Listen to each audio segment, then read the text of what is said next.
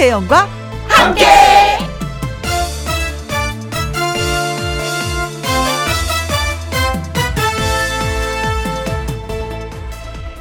오늘의 제목 여름 덥긴 한데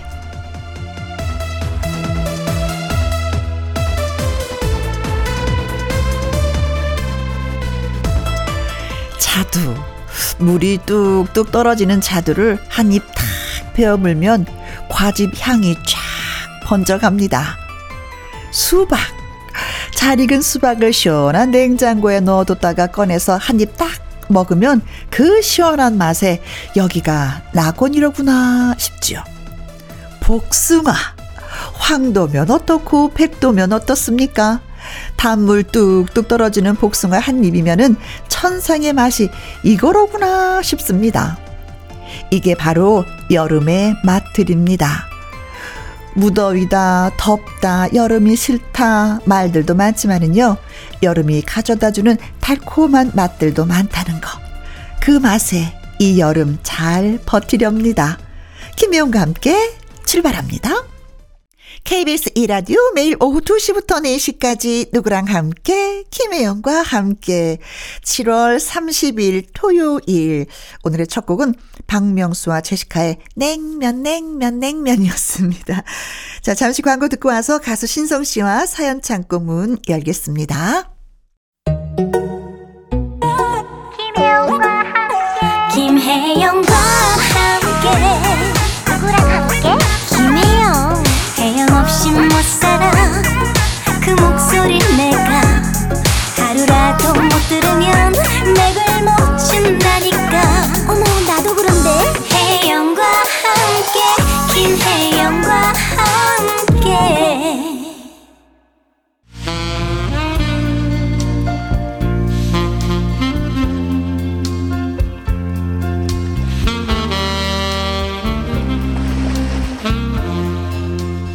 주제 자유롭게.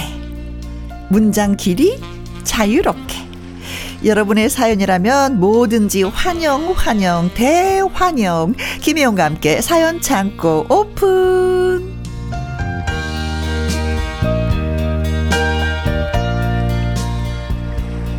어떻게 하면 실감나게 사연을 전할까?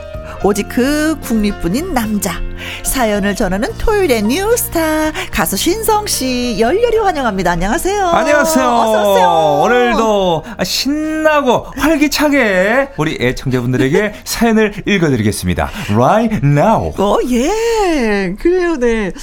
자, 저, 아, 그자나도 저요. 네. 그, 그, 그, 그, 너튜브로 네. 그 생일 잔치 하는 거 봤어요. 아, 제가 올린 거요?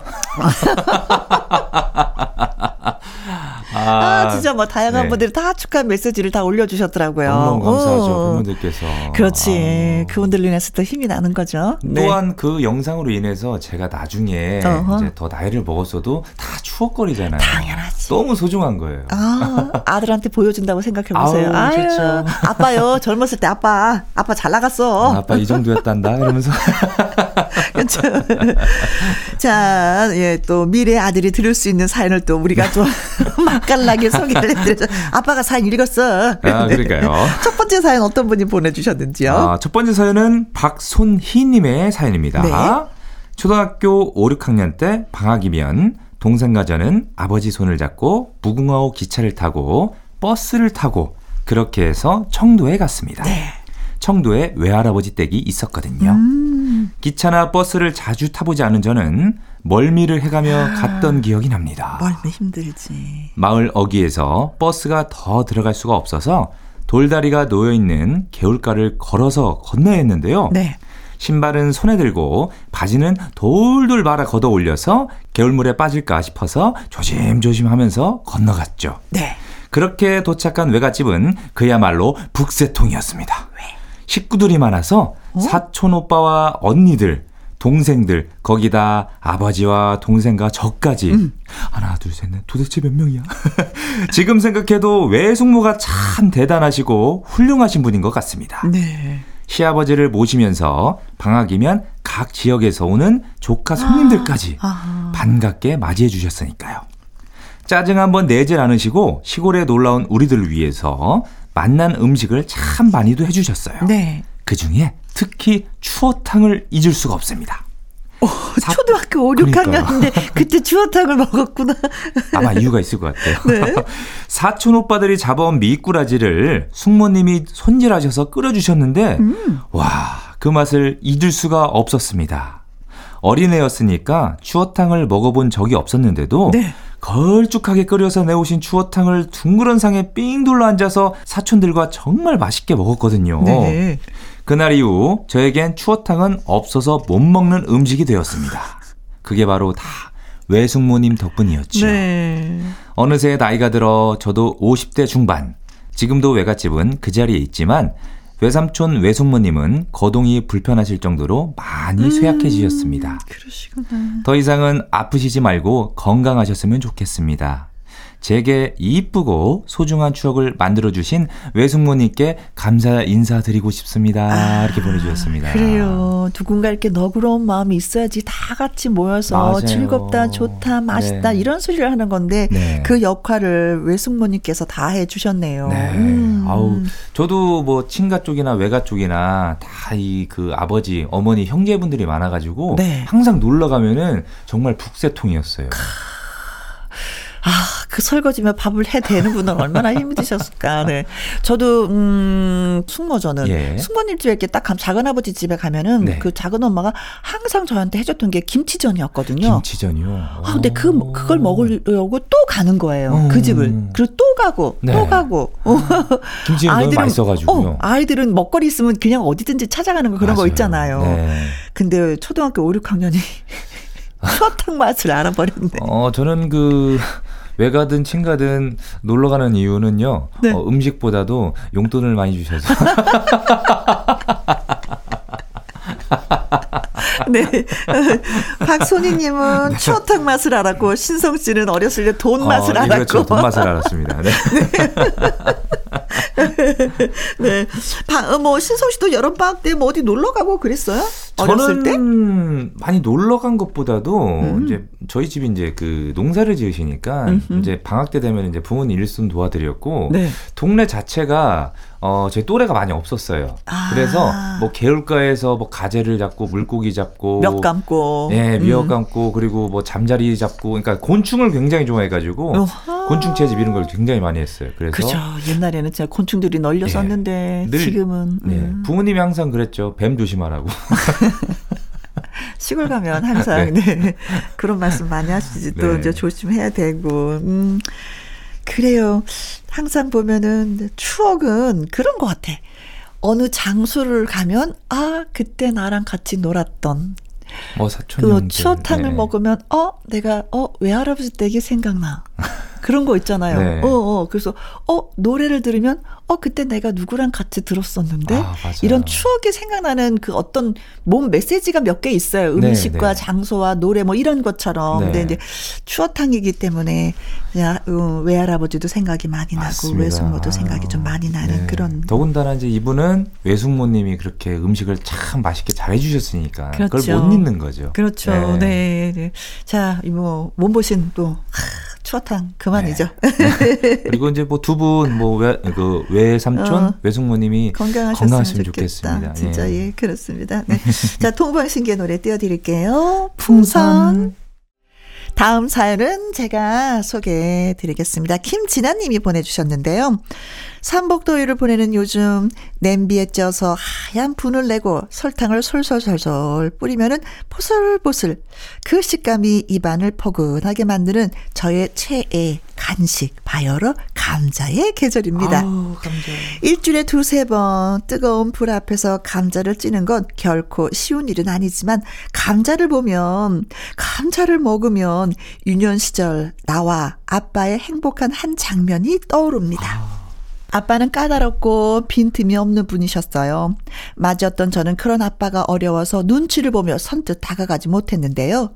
그렇게 어색하고 서먹했던 아빠였지만 하나 통하는 것이 있었는데 그것은 바로 감자였습니다. 농사 지은 감자 맛보라면서 우리 집에 도착한 할머니 표 감자. 내 식구를 위한 귀한 양식이 되어 몸과 마음을 채워주었는데요. 특히 아빠와 제가 찐 감자를 무척이나 좋아했습니다. 먹성 좋은 딸에게는 크고 실한 감자를 양보하시고 생기다만 작고 상처난 감자를 껍질째 따로 쪄서 소금에 찍어 드시는 아빠. 소금에 찍어 먹으면 무슨 맛으로 먹어요? 달지도 않고? 예. 이렇게 이 맛도 저 맛도 안 나는 감자를 그냥 소금에 콕 찍어 먹으면 구수한 맛이 올라오지. 얘가 모르는 소리 하고 있어. 아빠의 의심스러운 말에 정말인가 싶어서 감자를 소금에 쿡 찍어 한 입 베어 물면 아유 짠맛만 가득하고 맛없는 맛만 났습니다. 어찌 이런 감자가 맛있다고 하는지 어렸던 저는 아빠의 이런 입맛이 좀 이상하다고 생각했습니다. 그렇게 우린 각자 다른 방법으로 감자를 먹었지요. 아빠는 소금을 찍어서 저는 설탕을 찍어서. 오. 시간이 많이 흘러 흘러 이제는 감자를 좋아하시던 아버지도 곁에 아니 계시고 볼살이 통통했던 그 아이는 이제 50이 훌쩍 넘었네요. 맛있고 화려한 음식이 넘쳐나는 요즘이지만 아직도 저는 감자튀김보다 포테이토 피자보다 소박한 찐 감자가 좋습니다. 이 글을 쓰는 오늘도 무척 덥네요. 감자 몇 알 넣고 달그락거리는 냄비 앞에서 그 시절 아빠와 같이 먹던 그 감자를 느껴봅니다. 찔러서 익혀진 감자는 설탕 한 번 찍고 소금 한 번 찍어서 먹고 있네요. 음. 유난히 아빠가 그리워지는 여름 오후입니다. 아. 그래. 감자. 아까 추어탕은 네. 외숙모고. 그렇죠. 감자는, 감자는 아빠였어. 오늘 주제가 네. 먹거리가 많이 나오네요. 아, 여름이 되면 진짜 먹거리들이 풍성하니까 네. 더 그런 게 아닌가 네. 싶어요. 감자 진짜 뭐 너무 맛있죠. 뭐 하지 감자 뭐. 네. 어떤 거 찍어 드세요? 저는 설탕 아니면 소금. 약간 소금과 네. 설 그러니까 왜 가루로 된 그 달달한 맛을 찔 때 같이 넣어요 물에. 음. 그래서 물을 쭉 비운 다 익으면 쭉 비운 다음에 막 흔들잖아요. 네. 그막 감자가 포실포실 포실 맞아요, 일어나는데 맞아요. 네. 그 수미 감자가 그렇게 맛있어요. 어. 수미 감자는 포실포실 올라오거든요. 네. 음, 음, 음. 저도 집에서 어렸을 때는 음. 어머님이 그 감자를 쪄주시면 네. 어, 아버지랑 어머니는 그 약간 소금을 찍어 드세요. 그렇지. 근데 저는 설탕 찍어 먹었었거든요. 소금이 좀 깊은 맛이 나요. 네. 음. 저는 달달한 맛을 좋아해서 먹었는데 지금 들어서는 네. 설탕 안 찍어 먹습니다. 음. 저도 그냥 아예 찔때 네. 미리 그냥 소금을 넣고 그렇지. 같이 쪄요. 그럼 약간 좀 간간한 게좀 배거든요. 맞아, 맞아. 그거 그냥 먹어도 맛있거든요. 음, 맞아요. 저도 요즘에 그 아는 분이 감자를 보내주셔서 네. 어, 일주일에 두 번은 이제 기본적으로 쪄서 먹어요. 아, 월요일하고 목요일날 날짜를 정했어요. 음. 그래서 쪄 놓으면 네. 그날 저녁은 그냥 밥을 안 먹고 감자로 뭐 두 알만 먹어도 아니면 약간 욕심 나면 한 세 알 정도. 약간 포만감이 생기죠. 그렇지. 근데 저는 쪄 먹는 것도 좋지만 저쪄 먹는 게 제일 좋아요. 전 채 썰어 가지고 아 반찬으로 네, 볶아 가지고 감자 네. 볶음 해 먹으면 진짜 진짜 맛있어요. 이것도. 근데 반찬이 네. 아니라 그래 볶아서 그냥 드셔도 어떤 그 샐러드 그렇죠. 느낌으로 네. 그냥 뭐 그것만 드셔도 또 맛있죠. 또 썰어가지고 음. 에어프라이어 있잖아요. 아, 그거 해 먹으면 potato 그 있잖아요. 그그 음, 음. 그, 그 햄버거 집에서 하는 그렇죠. 그, 예, 그거 되면 케찹 찍어 그 먹으면 맛이 난다고. 아유. 음. 찍어 먹으면 진짜 맛있습니다. 그렇죠. 음, 그래도 감자로 해서 드시는 방법이 여러 가지 다양한 요리 있지만 네. 그래도 네. 아빠랑 같이 쪄서 먹었던 그 찐 감자가 최고고 소금 찍어 먹고 설탕 찍어 먹었던 그 추억이 있어서 그건 역시 최고다라고 말씀해 주셨습니다. 네. 감자가 요즘 참 많이 예, 나왔더라고요. 네. 음. 늘 아빠를 잃지 않겠어요. 감자가 네. 있으니까 어, 옆에. 감자 보면 음. 아버지가 생각이 나니까. 그렇죠, 아. 네. 자, 인순이의 노래 띄워드리겠습니다. 아버지. 김희영과 함께 사연 참고 다음 사연은? 네, 이번 사연은 한주희님의 사연입니다. 네. 회사에서 웬일로 한 달 월급 정도 되는 보너스가 나왔어요. 와, 멋있나. 어. 남들 다 있는 명품 가방 하나 없는 엄마가 생각이 나서 이참에 효도하자 결심했습니다. 네. 엄마, 내가 땡땡땡똥 가방 사줄게. 가자. 아이고, 얘가 지금 야 그 돈이면 콩나물을 죽을 때까지 사 먹어도 돈이 남겠다. 얘가 돈 아까워. 엄마 그런 거 안 사도 돼. 음. 엄마는 불필요한 사치라고 손사래를 아이고 치셨죠. 됐어 됐어 됐어. 하지만 제가 우기고 우겨서 명품관에 갔고 저는 엄마 가격표 보진 말고 마음에 드는 디자인부터 골라봐 아무거나 골라봐 큰 소리 쳤습니다. 네. 명품이 비싸봤자 한 달 월급 다 쓸 각오로 왔는데 뭐 뭐라도 하나 사겠지 생각한 거였죠. 그렇지 왔으니까. 결국 신이 난 우리 엄마. 아이고 얘 좋다 얘. 정말로 가격표 보지도 않고 이런저런 디자인을 둘러보셨고 마음에 드는 가방을 발견하시고는 어머나. 아우 이거 진짜 너무 이- 아우 이쁘고 고급지다. 엄마 이, 이걸로 할래. 괜찮겠지? 말씀하셨어요. 전 당당히 점원에 가서 어 저거 어 주세요 하고 말했죠. 근데 말이지요. 네. 그 가방이 그 매장에서 제일 비싼 거였지 뭐예요. 어머니 보시는 눈 있네. 한 달 월급 택도 없었어요. 제 월급의 무려 3배였어요. 저는 동공이 사정없이 흔들렸습니다. 제 눈빛을 알아챈 엄마는 아, 음, 예. 아유, 진짜 보니까 이거 별로다. 얘 색깔도 그렇고 디자인도. 야, 그냥 가자, 가자. 응? 선의의 거짓말을 하셨고 우리 모녀는 씁쓸한 발걸음으로 돌아왔습니다. 다른 비슷한 디자인이라도 사드리고 싶어서 다른 거 고르시라고 재촉을 했지만 이미 마음속에 점지해준 가방이 생겼는데 이미 좋은 거 본 뒤에라서 아유 뭐 다른 게 성에 차실 리가 있, 겠나요 그렇게 그림의 떡만 구경시켜드리고 왔습니다. 네. 괜히 의욕만 앞서서 효도하려 했다가 되려 실망만 시켜드려서 음. 죄송한 마음이 아직도 사그러들지 않네요. 엄마, 내가 돈 더 많이 벌어서 꼭 그 가방 사드릴게요. 약속! 이렇게 보내주셨습니다. 알았다, 약속했다. 엄마 안 잊고 있다. 열심히 돈 벌어라. 아유. 아니, 저도, 네네. 어, 그때 당시는 벌써 한 뭐, 거의 한 뭐 25년 정도 됐으니까, 이게 네. 털옷이 되게 유행이었었어요. 터- 그, 네. 긴 밍크털. 예, 밍크 코트. 예, 밍크 코트. 아, 모든 엄마들이 입었는데 우리 엄마도 입었으면 좀 좋겠다라는 생각에 한번 모시고 갔어요. 네. 갔는데 우리 엄마도 골랐는데 엄청 비싼 걸 고르신 거야. 근데 형편이 안 되는 거예요. 그때는 제가 아직 어렸으니까. 네. 엄마가 좀만 저렴, 저, 저렴한 걸 좀 골라주면 얼마나 좋아. 음. 근데 끝까지 그 고집을 이거 하겠다, 이거 하겠다. 엄마 그거 하지 말고 이거 해. 이거 해. 이게 훨씬 좋아, 훨씬 좋아. 아니다. 난 이게 좋다. 엄마 그 입으니까 엄마가 더 뚱뚱해 보여. 엄마 하지 말고 요거 해봐, 요거 해봐. 그때 저희 엄마가 딸 주머니 사정을 안 봐주시더라고요. 어, 사드렸어요? 못 사드렸어.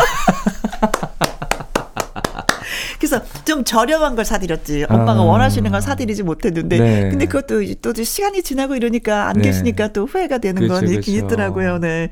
진짜 나중에 커서 나도 엄마한테 이거 좀 사드려야지. 아버지한테 음. 이거 좀 사드려야지 하는 거 있어요?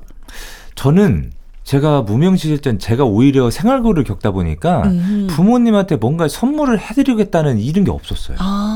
그래서 그럴 수도 있겠다. 어, 제가 조금 뭐 얼굴 알리고 이름 알리고 나서 네. 그때 회사를 들어갔을 때 계약금을 받잖아요. 계약금을. 음. 그래서 제가 딱 생각이 난 게 아, 내가 이렇게 해서 돈을 했으니까 이 정도는 부모님을 위해서 쓰자 어. 해가지고 어머니께 땡땡땡 똥을 가방을 사드렸죠. 네. 드디어 그 가방을. 드디어 사드렸습니다. 처음에는 엄마, 어, 저희 엄마도 됐어. 그거 뭐 한두 푼도 아닌 거고 뭐들 사니? 엄마는 그런 아우. 명품 가방 필요 없다 했는데. 어르신들은 네. 아주 그냥 거짓말을 너무 잘하셔. 자식들에게. 그래서 누나한테 네. 제가 어떤 가방이 제일 괜찮냐 엄마한테 어. 스타일 그 누나가 딱 그걸 골라주는 어, 거예요. 그래. 사가지고 드렸더니 엄마가 매일 막 그- 들고 다니시는 거지. 안 들고 다니세요. 아, 보관했다가 어허. 중요할 때 그때만 그때만 끌 이렇게 딱 꺼내서 들고 다니세요. 아, 그러시구나. 네. 아, 아유. 그래. 엄마들 그냥 뭐 갖고 싶으면 나 그런 게 뭐 하나 갖고 싶다라고 표현을 하시면. 저는 제 딸한테 네. 받고 싶은 게 있다고 얘기했어요. 어떤 거요? 아니 우리 동네에 그 초등학교 우리 딸이 초등학교 다닐 때 금은방이 하나 있거든요. 네. 알반지가 이만한 게 있더라고요. 초등학생 딸한테 엄마 이거 나중에 하나 사줘라. 그랬더니 에 하고 지나 건성으로 지금 사줬어요? 웃는 거 보니까 안 사준 걸로. 네. 뭐 뭐는 것 같아. 앞으로 몇십 년은 더 있어야 될 것 같아. 아 영혼 없이 대답하더니 네. 어 자이언트의 노래 띄워드릴게요. 양화대교. 이번 사연은 이경숙 님이 보내주셨습니다. 36년 전 아이들 어렸을 때인데요. 남편 하던 일이 힘들어져서 여섯 집이 위아래층으로 사는 작은 연립주택으로 이사를 하게 되었습니다. 네. 한동안은 어쩌다 이렇게 다닥다닥 붙은 작은 연립주택으로 이사를 오게 되었나 한숨만 나왔습니다. 그리고 이사한 다음날 아침 연립주택 마당이 소란스러워서 어 무슨 일이 생겼나 깜짝 놀라서 나가봤더니 연립주택에 사는 아이들이 모두 나와서 놀고 있었고 음. 우리 집 애들도 친구들이 많다면서 덩달아 신이 났습니다. 아이들끼리 친해지다 보니 자연스럽게 저도 연립주택 엄마들과 어울리게 되었고 그러다 보니 남편들도 같이 어울리게 되었습니다. 아이들 생일 때면 마당에 돗자리를 깔고 둘러 앉아서 그 달 생일을 맞이한 아이들에게 꽃갈 모자를 씌워서 축하를 해주었고요. 아, 친정이나 시댁을 방문했다 가져온 채소나 과일이 있으면 서로 나눠 먹으면서 모두가 사이좋게 잘 지냈습니다. 음. 그렇게 한 해, 두 해 지나다 보니 어느새 10년이 지났을 무렵에는요. 그 사이 한 집, 두 집, 집을 넓혀 이사를 가게 되었고 그러다 보니 자주 만날 수 없게 되었습니다. 그래도 모두 큰 일이 있을 때마다 예를 들어서 아이들이 성장해서 결혼을 할 때 연립주택 이웃들이 총 출동해서 아. 축하를 해주었고 아. 슬픈 일을 겪을 때면은 힘내라면서 위로도 해주면서 지냈습니다. 그렇게 긴긴 세월을 보내고 그때 이웃 엄마들은 모두가 할머니가 되었지만 여전히 누구누구 엄마라고 부르고 있습니다.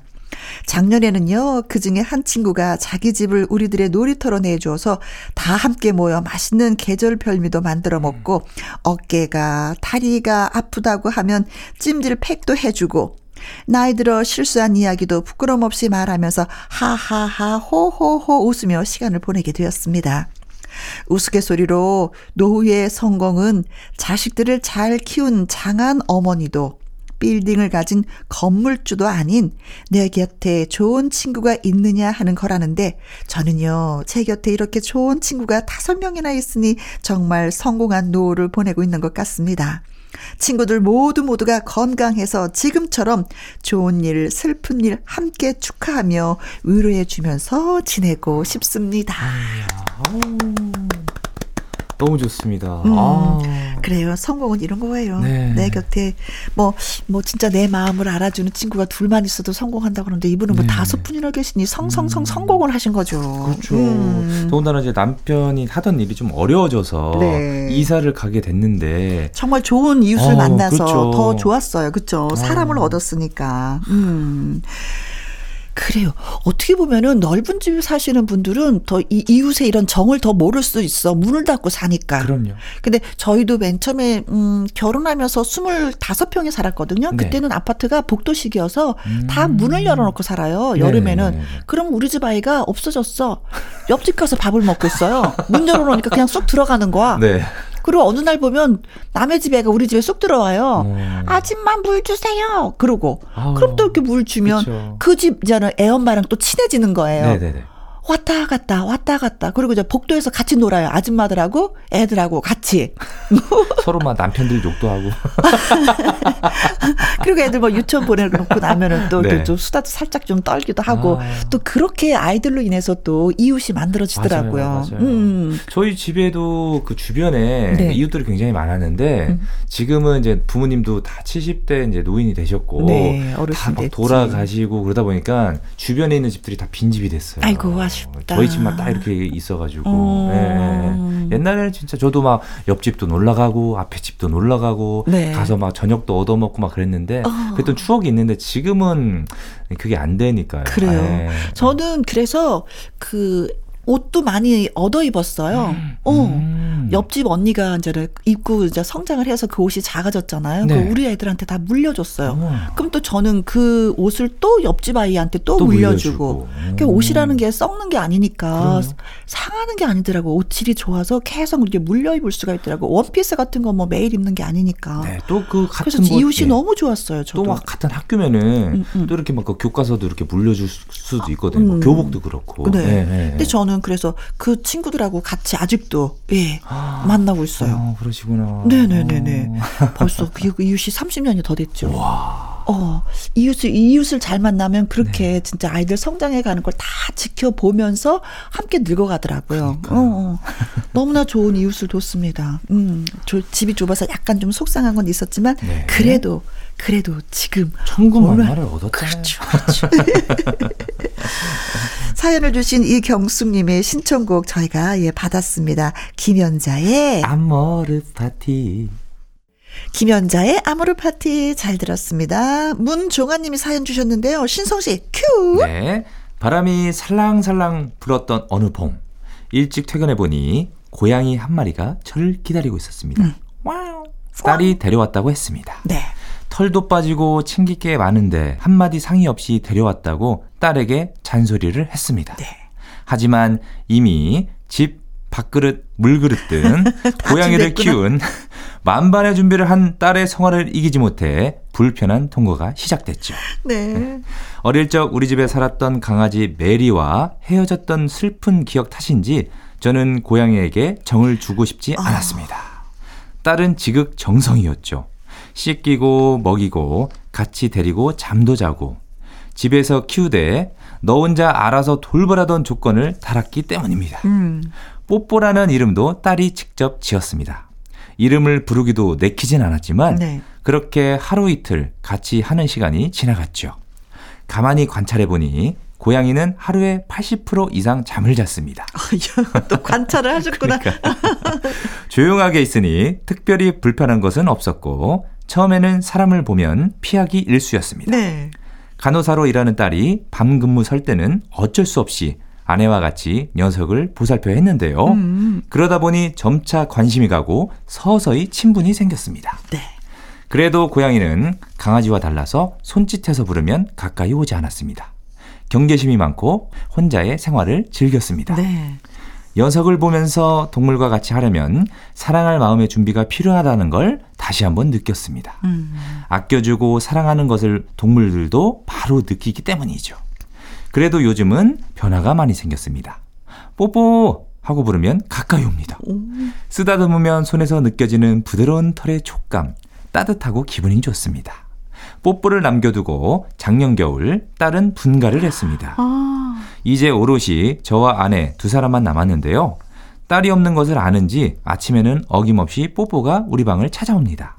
문을 열어줄 때까지 계속 와우 와우 아, 아, 문 긁는구나. 문을 긁어대죠. 덕분에 늦잠 자는 것이 어렵습니다. 하지만 반쯤 뜬 눈으로 다가온 녀석에게 화도 내지 못합니다. 이쁘지. 아내는 퇴근해서 집에 들어오면 저는 신경도 안 쓰고 뽀뽀를 먼저 찾습니다. 인기척 소리가 나면 출입문에 마중을 나가는 뽀뽀가 반갑겠죠. 음. 또다시 정을 주면 안 되는데, 아, 안 되는데, 이렇게 보내주셨네요. 주셔도 되는데, 되는데, 되는데, 네. 이렇게, 예, 어, 바뀌어 가야겠죠. 그렇죠. 네. 네. 음. 아니, 처음에는 그 먼저 키우셨던 그 강아지가. 그렇죠, 메리. 너무 정이 들었으니까. 그렇죠. 보통 사람들이 정말 정 주고 키운 그 반려견이나 반려묘들은 네. 세상을 떠나게 되면은 다시는 안 키우거든요. 아, 저도 여러 분 봤어요. 네, 네, 예, 네. 못 키우겠대요. 또 다시 네. 그런 아픔이 찾아올까봐 네. 정말 겁나서 못 하겠다고 하시는 음. 분들 많이 계시는데 그래서 어떤 분들은 강아지 키우다가 한 뭐 일곱 살 여덟 살 되면 또 다른 강아지 한 마리 더 들이더라고요. 음, 어. 미리 준비를 어, 하는 거죠. 예, 네. 그래서 계속 이렇게 돌봐주더라고요. 근데 음. 아 이제 정이 들었다. 다행이네요. 일단 그 고양이 털이요. 네. 쓰담, 쓰다듬잖아요. 네. 되게 부드러워요.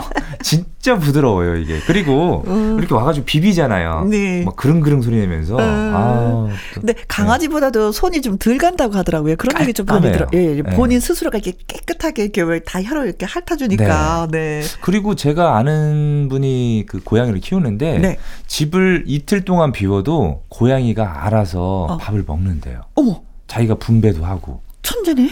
진짜 천재인 거예요. 어. 근데 이제 그 강아지들은 네. 하루에 한 번씩 이걸 챙겨줘야 되잖아요. 음. 근데 고양이들은 조금 이게 본인 그 혼자 노는 걸 굉장히 잘해가지고 음. 그래도 이틀 정도 비워도 좀 마음이 이게 불안하지가 않다고 그러더라고요.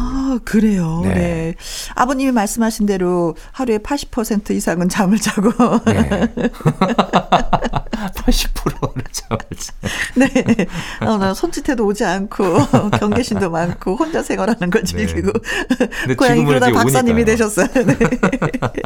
이제는 그래도 정을 많이 주면서 이제 같이 이제는 그쵸? 네. 어, 식구로 받아들이고 행복하게 지내시는 것 같은데 근데 진짜 강아지나 고양이가 이쁜 짓을 하는 게 뭐냐면 문 딸깍 열고 들어가면 제일 먼저 반기기 때문에 맞아요. 강아지를 부르게 돼요. 어, 그래서 어 밤비, 그렇죠. 여보 이러고 네. 들어가는 게 아니라 지금, 밤비 예, 이렇게 들어가잖아요. 그렇죠. 네. 네. 여기에도 여보 이게 아니라 뽀뽀 뽀뽀. 뽀뽀야. 그래요. 참 어떻게 보면 반려동물들이 참 우리를 사람들을 기쁘게 해줍니다. 네. 자, 노래 한 곡 띄워드리겠습니다. 자, 고양이는 많이 많이 사랑하고 계시다는 걸로 저희가 알도록 하겠습니다. 네. 광고 듣고 오겠습니다. KBS 1라디오 김혜영과 함께 1부 마무리할 시간인데 오늘 또 사연이 소개되셨던 분한테 그냥 있을 수가 없어서 아, 그럼요, 네. 그럼요. 박소희님 김진아님 한주희님 이경숙님 문종환님에게 치킨 교환권 보내드리도록 하겠습니다.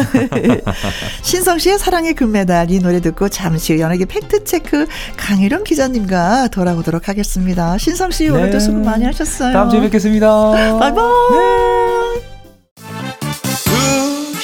2시부터 4시까지 김혜영과 함께하는 시간. 지루한 날 졸음운전. 김혜영과 함께라면 저 사람도 웃고 이 사람도 웃고 여기저기 벅장개소. 가자 가자. 가자, 가자. 김혜영과 함께 가자. 오두시 김혜영과 함께 KBS 이라디오 김미영과 함께 2부 시작했습니다. 강유론 기자의 연예계 팩트체크 노래 한 곡 듣고 와서 시작합니다.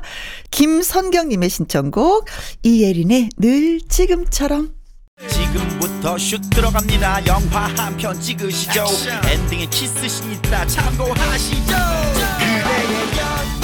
핵심만 쏙쏙 이번 주 연예가 소식 알아볼까요? 연예계 팩트체크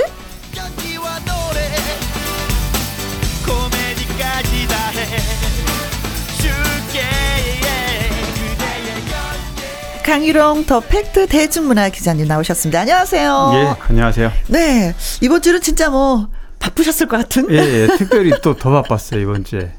네, 아, 김연아 선수 때문에. 맞아요. 네. 김연아 씨하고 어. 거우림 씨하고 열애 네. 결혼 네. 얘기가 이제 이번 주 엄청나게 네. 화제였는데 김현과 함께뿐만이 아니라 다른 네. 데서도 어, 나와 주셔서 얘기 좀 해주세요. 많은 거 알고 계실 것 같은데요. 하면서 초대 많이 받으셨을 것 같아요. 맞아요. 뭐 저희들이 한 두 달간 이 두 사람의 어떤 데이트 장면을 네. 어 우리가 진짜 달달한 다이 보셨죠 사진? 네 봤어요. 예 예. 사실 연예계에서는 이런 게 있어요. 지금 김연아 씨 이제 결혼이 10월이라는 얘기를 하고 있지만. 네. 어, 특급 스타들 경우에는 뭐 손예진 씨하고 현빈 씨도 그랬듯이 네. 마지막까지 알리고 싶지 않아 해요. 음. 왜 그러냐면 어, 특급 스타들은 CF라든가 이렇게 걸려 있는 게 많고 네. 또 다른 스케줄하고도 맞물려 있거든요. 음. 그런데 이제 열애 소식이 나오면 그 열애가 아, 인정하기가 네. 인정하면 여러 가지 좀 걸림돌이 생기다 보니까 아. 가능하면 어. 좀 확실한 근거가 없을 때는 네. 아니라고 일단 이제 음. 이렇게 얘기를 합니다. 그래서 김연아 씨하고 고우림 씨 10월 결혼설을 진작에 저희들이 알고도 어, 그럼 언제부터 알고 계셨어요? 어, 10월 결혼설을 알게 된 거는 5월 정도 알았고요. 한 두 달 전 됐죠. 네. 두 사람이 사귄다는 얘기는 이제 작년 말에 알았죠. 작, 작년 말에. 어, 역시 기자님들은 많은 것을 알고 계시는군요. 네. 왜냐하면 어, 이런 네티즌들이라던가 목격담들이 이렇게 나오고 또 음. 제보도 있어요. 네. 근데 뭐 그, 그렇게 특 전화 한 통 받고 아니면 뭐 인터넷에 댓글 하나 올라온 걸 가지고 이거를 그렇죠. 뭐 그럴 수는 없고 진짜인지 아닌지 이제 그때부터 이제 약간 확인이 이제 그렇죠. 들어가는 거군요. 확인 작업을 하는 거죠. 근데 5월부터는 팩트 체크를 했어요 저희들이 계속. 음. 그래서 두 사람의 스케줄도 이렇게 예를 들면 거울임 씨 콘서트라든가 네. 김연아 씨의 뭐 공식적 행사라든가 이런 때 아니면 뭐 어떤 예, 저녁에도 두 사람만 또 어떤 데이트할 수도 있고. 네네네. 근데 그런 과정에서 두 사람이 아 어, 어. 결혼한 사이 특별한 사이구나. 네. 정말. 어. 그런데 이제 그런 장면이 사진으로 이제 담긴 거죠. 네네네네. 네, 네, 네. 어, 그 사진 뭐 단독이었죠. 네, 그럼요. 어. 그 사진 이제 비가 온 비가 많이 왔어요. 23일 날 토요일 날 네. 지난 토요일이죠. 어허. 그날 뭐 두 사람 거의 12시간 같이 함께 있더라고요. 어. 집에서 이제 바랬, 그러니까 거우림 씨가 5살 많은 어, 네. 김연아 씨가 누나잖아요. 네. 연인 김연아 씨를 이제 케어해서 음, 픽업해서 네. 어, 집에서 주로 그러니까 두 사람은 차량 이동 중 아니면 집에서 데이트를 주로 하더라고요. 아, 근데 보통 다 그렇다고 하더라고요. 차 아니라 네네. 네. 집에서 왔다 갔다 하면서 그러니까 이제 어른들에게 벌써 이제는 허락을 받은 아, 거죠. 그럼요. 예, 네, 그런 그렇죠. 상황에서는 그렇죠. 네. 데이트를 그렇게 한다고 하시더라고요. 네, 그게 이제 아무래도 어쩔 수 없는 것 같아. 네. 셀럽들은 얼굴 금방 알아보잖아요. 그렇지. 갈 수가 없어 어딜. 좀 이번에 취재하면서 또 이런 것도 있어요. 어 비가 왔죠. 네. 그런데 이제 요즘에는 어 연예인 말고 일반인들도 코로나 때문에 전 마스크를 쓰잖아요. 음, 마스크 쓰고 모자 네. 쓰고 맞아요. 네, 무산 쓰고 무산 쓰고 이렇다 보니까 정말 가까이 있어도 누군지 모른다. 어. 다만 저 두 사람이 김연아 와 거울음이라는 걸 알고 이렇게 음, 바라보기 때문에 음. 그럼 어디에서 결혼을 한대요? 아 결혼은 이제 일부에서는 결혼 장소 뭐 호텔에서 음. 10월 뭐 중하순에 하는 걸로 이제 나온 데도 있는데 공식적으로는 음. 어 저희들도 다 어, 수속사나 양측에 다 확인해 봤는데 네. 그 결혼 날짜나 장소는 비공개다. 왜 그러냐면 이건 또 어, 가족들하고 친지들만 음, 조용하게 결혼할 진짜 건데. 그렇게 표현했대요. 네, 그런 상황입니다. 네. 네. 아무튼 고우림 군, 음, 네 그리고 김연아 양, 네네네, 네.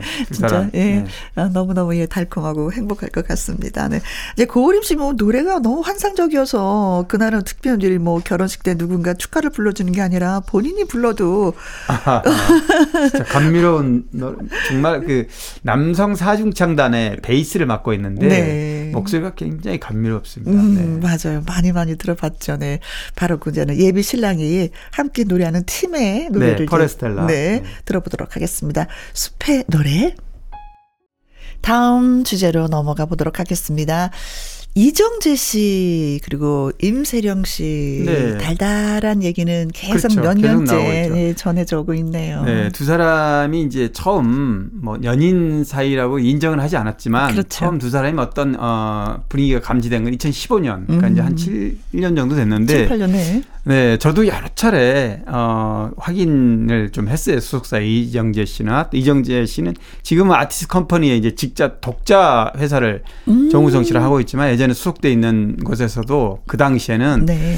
어, 이정재 씨가 임세령 씨하고 관계가 음. 둘이 연, 어, 어, 이렇게 공식 행사나 비공식 행사에 네. 많이 다니고 연인처럼 했는데 결혼 가능성이 있느냐 그랬더니 둘이서 좋은 관계를 유지하는 거는 맞는데 음, 음. 결혼을 하지 않는다. 그랬어요. 네. 그 예전부터. 네. 근데 지금도 보니까 뭐 7년 됐는데 진짜 결혼을 하지 않고 네네 네. 그냥 연인은 연인 거. 사이로 네. 연인 같은 느낌으로 왜 그러냐면 어 이정재 씨가 이제 이, 어 헌트 예, 영화. 영화를 이제 데뷔작입니다. 첫 네. 연출작이에요. 그렇죠. 이게 지난번에 어, 이 작품이 어, 깐 영화제도 비공개 초대가 됐었고 음. 비경쟁 부문이죠. 네. 이때도 임 부회장이 같이, 네, 같이 동행을 음. 했단 말이에요. 네. 그리고 이번에도 보니까 음, 시사회가 있었어요. 음. 이번 주 수요일 날. 네. 어, 이때도 보니까 시사회 때 이 헌트라는 이 작품에 이제 뒤에 크레딧이 올라가잖아요. 그렇죠. 영화가 끝나면. 거기에 어, ending credit에 임세령, 임세령, 부회장 이름이 올라가 있어요. 네. 그러니까 이제 thanks to list라고 그러죠. 이제 음. 이 작품을 고마워. 만드는 과정에서 네, 고마움 을 주신 분들 네. 이렇게 해서 이런 걸로 봐도 두 사람은 정말 아주 어, 불가분의 관계가 아닌가. 네. 음. 근데 뭐 그것뿐만이 아니라 그 영화제로 인해서 칸에 갈 때도 항상 네. 같이 네네. 네. 맞아요. 그 동참을 그래서 얘기를 들었어요. 워낙에 임세령 부회장이 뭐 대기 업에 음. 어 대기업 부회장이기 때문에 네. 그 사실 뭐 대기업 임원들의 어떤 동정 같은 것도 굉장히 관심사잖아요. 음, 그렇죠. 그런데 이제 거기에 어, 영화계 특급 스타인 음. 이정재 씨하고 이런 어떤 어, 매칭 관계 때문에 네. 항상 두 사람이 움직이면은 관심사고 화제가 됩니다. 네. 네. 그래요. 어, 이 두 분도 진짜 어떻게 될는지 좀 궁금하긴 합니다. 어, 결혼하면은 또 결혼한다고 저희한테 좀 먼저 예, 글쎄요. 예, 결혼 안 한다고 자꾸 그러니까. 네. 어, 진짜 그러면 결혼한다 그러면 또 엄청난 이거야말로 뭐. 네. 어, 재계에 아주 음. 진짜 셀럽 중에 셀럽하고 네. 또 연예계 스타이기 때문에 근데 뭐 하여튼 안 한다 하니까 음, 음뭐 음, 지금 음. 안심하고 있긴 있습니다만. 네. 네. 좋습니다. 네. 자, 하울 앤 제이가 노래를 불러요. 사랑인가요? 강유론 기자 연예계 fact check 이번에 이야기 나눠볼 주제는 영화 얘기입니다. 예. 한산, 예. 예 한산. 용의 출현. 음, 용의 출현. 음. 왜냐하면 이 작품이 이제 이순신 소재 영화로 뭐 오랜만에 음흠. 어 그런데다가 엄청난 대작이에요. 뭐 원래 바다에서 전투 씬 같은 게 있으려면 네. 예전에 그 이 김한민 감독이 처음 연출했던 이제 어 명랑해전도 그랬지만 네.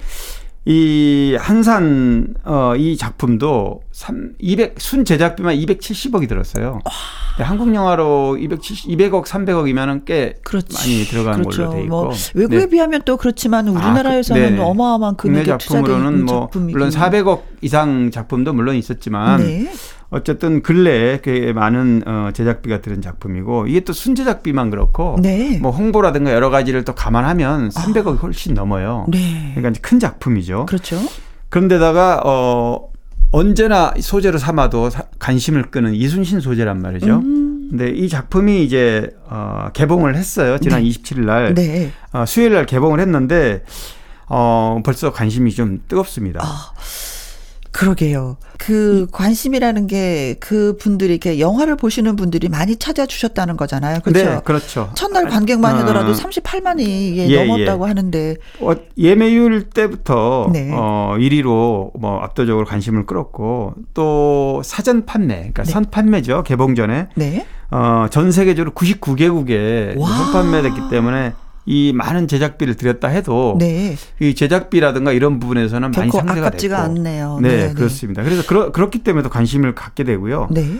어, 우리는 수요일 날 개봉했지만 이제 북미에서는 29일 날 개봉하고요. 음흠. 약간 좀 순차적으로 네. 호주와 뉴질랜드는 8월 4일 그리고 대만에서는 이제 8월 19일 이런 식으로 일정이 좀 잡혀 있습니다. 네. 근데 이게 이순신이라는 그 어떤 캐릭터가 있는 거잖아요. 네네. 99개 나라의 그 선판매가 됐다고 하는데 그렇다면 일본도 일본에는 선판매돼 있다는 어 건 아직 없는데 네. 모르겠습니다. 전 세계에서 화제가 되면 네. 뭐 그런데 예리한 질문이시네. 근데 진짜 일본 어 판매됐다는 건 제가 못 봤어요. 어, 네.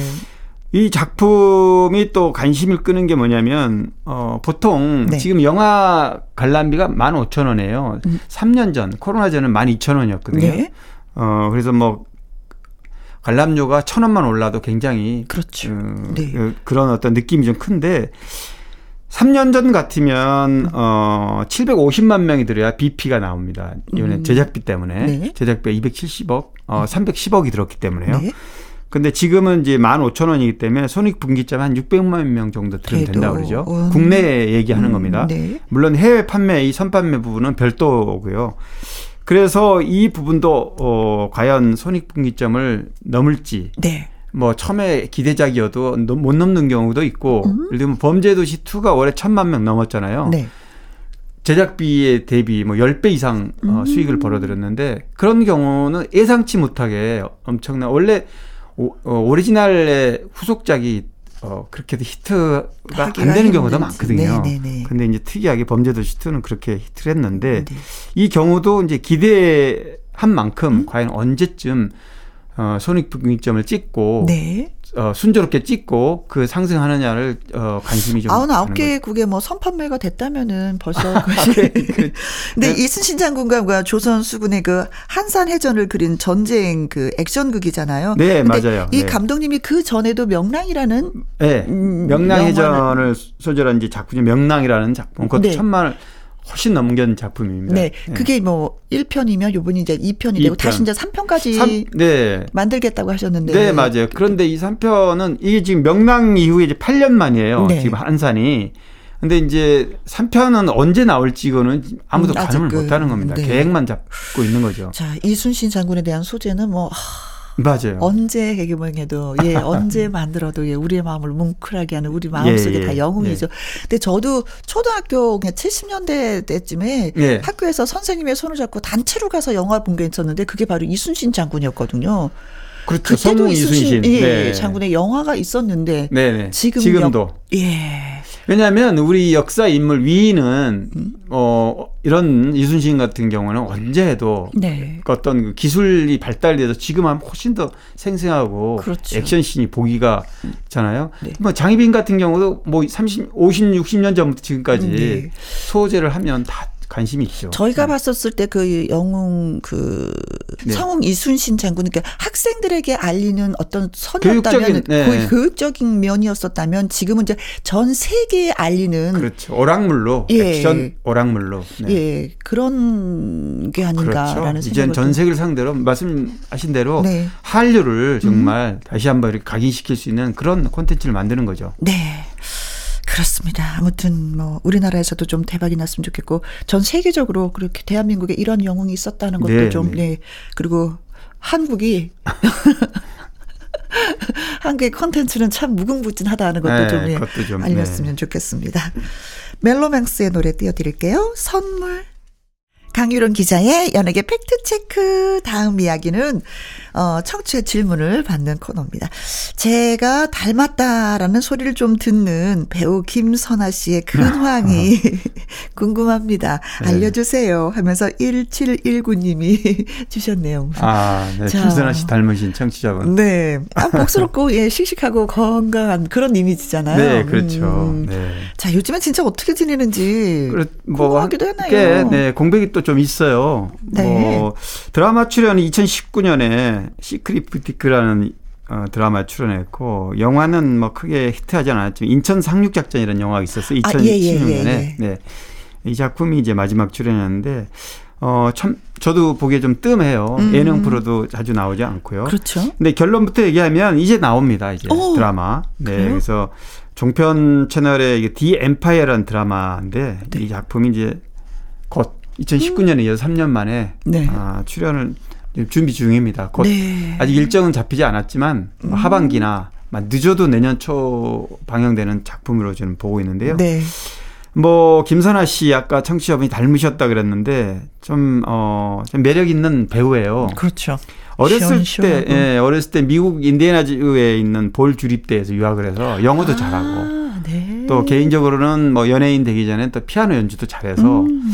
예전에 어 나훈아 씨 콘서트에도 아 노래를 불렀었죠. 네, 예. 피아노를 예. 치면서 네, 네, 그런 적이. 있어요.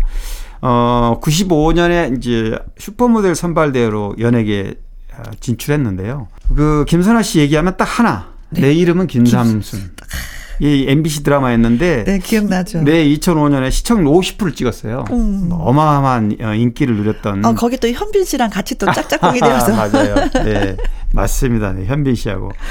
뭐 지금까지 보면은 어 뭐 당시에는 엉뚱한 개짜 노처녀 이래서 그런 이미가 좀 바뀌기도 했지만 네. 어 주로 보면 코믹 작품이 많아요. 어떻게 보면 네. 그, 그 캐릭터가 김선아 씨가 아닌가 착각할 네. 정도로. 다른 사람은 전혀 어울리지 네, 않아요. 연기력 네. 너무 소화도 잘했지만 또 어떤 면에서 얘기하면 약간 그런 스타일의 또 네. 모습이 나오기도 해요. 맞아요. 네. 그런데 이 코믹, 어, 코믹 이미지의 작품은 워낙 많기 때문에 네. 김선아 씨가 어, 예를 들면 악역이라든가 특별한 음. 이상한 악역이라든가 이런 거는 한 번 하면 네. 그 역할이 많지 않아서 음. 기회가 많지 않아요. 네. 네, 김선아 씨는 뭐 위대한 유산, 뭐 해피에로 크리스마스, 에스 다이어리, 그다음에 잠복근무라는 자, 자, 영화도 있었고요. 네. 이런 작품들로 김선아 씨 어떤 진가를 음흠. 계속해서 업그레이드 해온 어, 상황이죠. 그래요, 네. 자, 어, 텔레비전에 내가 나왔네? 할 수 있는 네. 1719님 닮았다고 하셨는데 조만간에 예, TV를 통해서 또 볼 수가 있고요. 어, 가수 유열 씨 소식이 궁금합니다. 이제 활동 안 하는 걸까요? 하면서 청취자 3925님이 글 주셨거든요. 자, 유열 씨 노래는 참 따스하고 네. 포근하고 예, 달달한 그렇죠. 느낌인데 볼 수가 없네요. 어, 사실 제 가수로는 워낙 음. 어, 데뷔가 86년에 대학가요제로 이제 그렇죠. 했고 대학가요제 대상 받은 곡이 지금 그들의 모습으로 이 곡이 워낙 컸고요. 네. 뭐그 이후에 발표했던 노래들도 굉장히 많아요. 뭐 가을비 이베릴의 화려한 날은 가고 네. 그 여름 네. 네. 날은 가고 네. 어느 날 문득 뭐 이런 작, 노래들이 굉장히 어, 유열 씨를 상징할 만한 어, 음. 노래가 많은데 유열 씨는 어, 사실은 가수이면서 가, 그동안 라디오 DJ를 라디오 DJ도 했고요. 오래 했죠. 어, 94년부터 2007년까지 KBS FM 유열의 음악 앨범을 꽤 음, 길게 했죠. 네, 예. 그런데 이제 유열 씨 그러면 또 뮤지컬, 동요, 음. 어린이 관련 이런 이미지가 있어요. 맞아요. 왜냐면 관련 사업을 좀 했거든요. 그래서 최수정, 신혜라, 조승우 이런 어 연예인들과 같이 네. 오디오북 만드는 사업도 했고 음흠. 또 뮤지컬 뭐 브레멘 음악대라는 뮤지컬 제작인데 이 작품은 지금도 흥행 네. 뮤지컬이에요. 네. 굉장히 많은 어, 관객을 저는 유열 씨 하면은 생각나는 게 겨울 연가에서 네네, 또 네. 연기에 도전을 했는데 맞아요. 네. 라디오를 그만둔 이유가 어. 겨울 연가에 출연하기 위해서 그랬었다는 얘기를 듣고 와 또 연기에도 욕심이 있으셨구나 맞아요. 뭐 이렇게 다양하게 활동을 음, 하셨고 지금 음. 사업도 하고 뭐 엔터 쪽 관련 네. 어 유열 씨 그러면 어 아까 말씀하신 대로 드라마에도 출연했지만 네. 뮤지컬에 네. 직접 많이 출연했어요. 그렇죠. 뭐 하늘을 나는 양탄자라든가 예. 뭐 빠담빠담 빠담 음. 이런 작품도 했고 꽤, 꽤 많습니다. 그런데 이분세 씨, 이수만 씨, 딱 생각나는 거 있죠? 말. 네. 어, 세, 세 사람 말상이야. 맞아 얼굴이 길다라는 맞습니다. 이유로 많이 그래서 마삼 트리오라는 네. 명칭으로 한동안 이렇게 유명하게 알려졌는데, 네. 어, 아무튼 세 사람은 그런 이유로 네. 그 말상 말씀하신 그런 이유로 어 아주 음. 친분이 돈독해서 네. 뭐 선후배간 형 동생 사이로 음. 지금까지도 주기적으로 모임도 갖고 그런다는데 네. 어 결혼은 굉장히 늦게 했어요. 늦게 했는데 네. 제 느낌에 어린 친구하고 했었던 맞아요. 기억인데. 네. 15살이잖아. 아, 그렇죠. 네. 예, 예, 예. 배소연 씨하고 2012년에 결혼했으니까 네. 42살 음. 어, 42살, 3살쯤에 결혼을 한 거죠. 그냥 네. 늦게 한 거죠. 그렇죠. 네, 네. 아들 음. 하나 지금 두고 있고. 네. 네. 아주 뭐, 그런데 뭐, 글쎄요, 노래로 직접 가수로 이렇게 나오지는 음. 않지만 네. 여러 가지 활동을 아주 활발하게 하고 있는 건 맞습니다. 음, 네. 그래요, 네. 자, 유열 씨가 궁금해요 하면 또 노래를 우리가 들어보면 되지 네, 않을까 네, 네, 네. 생각하는데 강희룡 기자의 연예계 팩트 체크 애청자 여러분이 궁금해 여기시는 연예가 소식이나 강 기자님에게 묻고 싶은 질문을 홈페이지 게시판에 올려주시면 이 시간에 소개도 해드리고요. 저희가 또 선물도 보내드리도록 하겠습니다. 오늘 소개되신 두 분 1719님 3925님에게 커피와 조각 케이크 쿠폰 보내드릴게요. 그래요. 유열 씨 노래 듣습니다. 화려한 날은 가고 나의 히트곡, 나의 인생곡, 가수의 근황과 함께 히트곡 당시 비하인드와 또 사연을 들어보는 코너인데 오늘은 양혜승 씨입니다. 화려한 싱글. 싱글. 아, 뭐 요즘 너무 날씨도 덥고 네. 그냥 시원하게 어, 빠른 댄스곡으로 한번 어, 네. 어, 인생곡을 한번 소개를 하겠습니다. 저는 그, 양혜승 씨 하니까 소개하면서 왜 웃음이 나죠? 왜냐하면 항상 미소 띈 맞아요. 네, 굉장히 유쾌한. 네, 만나면 아, 기분이 좋아지는. 네, 네. 대화를 하면 저 기분이 좋아지는 분이에요. 네, 힘이 양혜승. 없다가도 같이 얘기를 하면 허리가 네. 막 펴져요. 네. 오. 그렇게 흥이 많으신 분이고요. 음. 어, 양혜승 씨는 좀 늦게 가수에 데뷔했어요. 원래는 네. KBS 어린이 합창단을 어렸을 때 활동을 했고. 그러니까 노래 실력은 기본적으로 갖고 그렇죠. 있었네요. 그리고 미스코리아, 그러니까 여고 시절에 미스코리아 경기 지역 예선에 출전한 적이 있더라고요. 네네. 네, 미모도 네. 좀 자신을 좀 했. 아, 이뻐요. 귀여운 얼굴이에요. 네, 귀여운 얼굴이. 음. 그래서 어, 연예계 일찍 진출할 걸로 봤는데 네. 본인은 정작 제가 이제 어제 통화를 했어요. 네. 네. 본인은 어, 학생 신분으로 공부에만 아, 공부도 또 잘했구나. 네, 공부도 잘했고 그래서 연예인은 관심이 없었다 그러죠. 음. 그렇게 끼가 있는데도. 네. 그리고 대학 졸업한 후에도 개인 사업을 좀 했고 그래서 연예 활동을 좀 안 한 거잖아요. 네네. 20대 중후반까지. 음. 그러다가 어 2000년대 초에 그때 나이트에서 이 댄스곡이 굉장히 화제가 유행일 때가 있었거든요. 네네네. 그때는 뭐 나이트 클럽 가면은 정말 이 빠른 전자 음악이 음~ 예, 난리 났을 때 이때 어그 랑데뷔라는 네. 아주 댄스 전자 electric electronic 전 어, 네, 전자 음악이죠. 예, 예. 이 곡으로 굉장히 빠르게 음흠. 부상을 했고 이 노래가 이제 뜨면서 양, 그때까지는 존재감은 좀 없었는데 노래는 떴지만 네? 신철 씨 DJ 신철 씨가 이제 발탁을 해서 아~ 이 화려한 싱글을 네 화려한 싱글 원래 이 화려한 싱글은 네. 우리 그 어, 번안곡이에요. 영국 노래. 음. 영국 노래 번안곡인데 이제 신철 씨가 편곡을 한 겁니다. 네네네. 그 원래 원곡은 85년에 발매됐던 어, 엔지 골드의 인 유업인데 네. 이 노래는 뭐 일본서도 어, 번안곡으로 소개가 됐고 아, 홍콩에서 소개가 홍콩에서도요. 됐고. 예. 네, 근데 우리나라에서도 이제 이 양혜승 씨가 부른 이 화려한 싱글로 네. 근데 이제 편곡이 굉장히 중요하잖아요. 그렇죠. 네. 가사 자체가 너무 신났었어요. 맞아요. 네. 지금 가사, 네, 네. 네. 결혼은 미친 짓이야. 막 이러는데, 아니, 결혼했는데 이걸 미친 짓이라고 표현하면 어떡하는 거야? 진짜 가사가 다시 심히 들어보면, 네. 이 정말 요즘 세태, 음?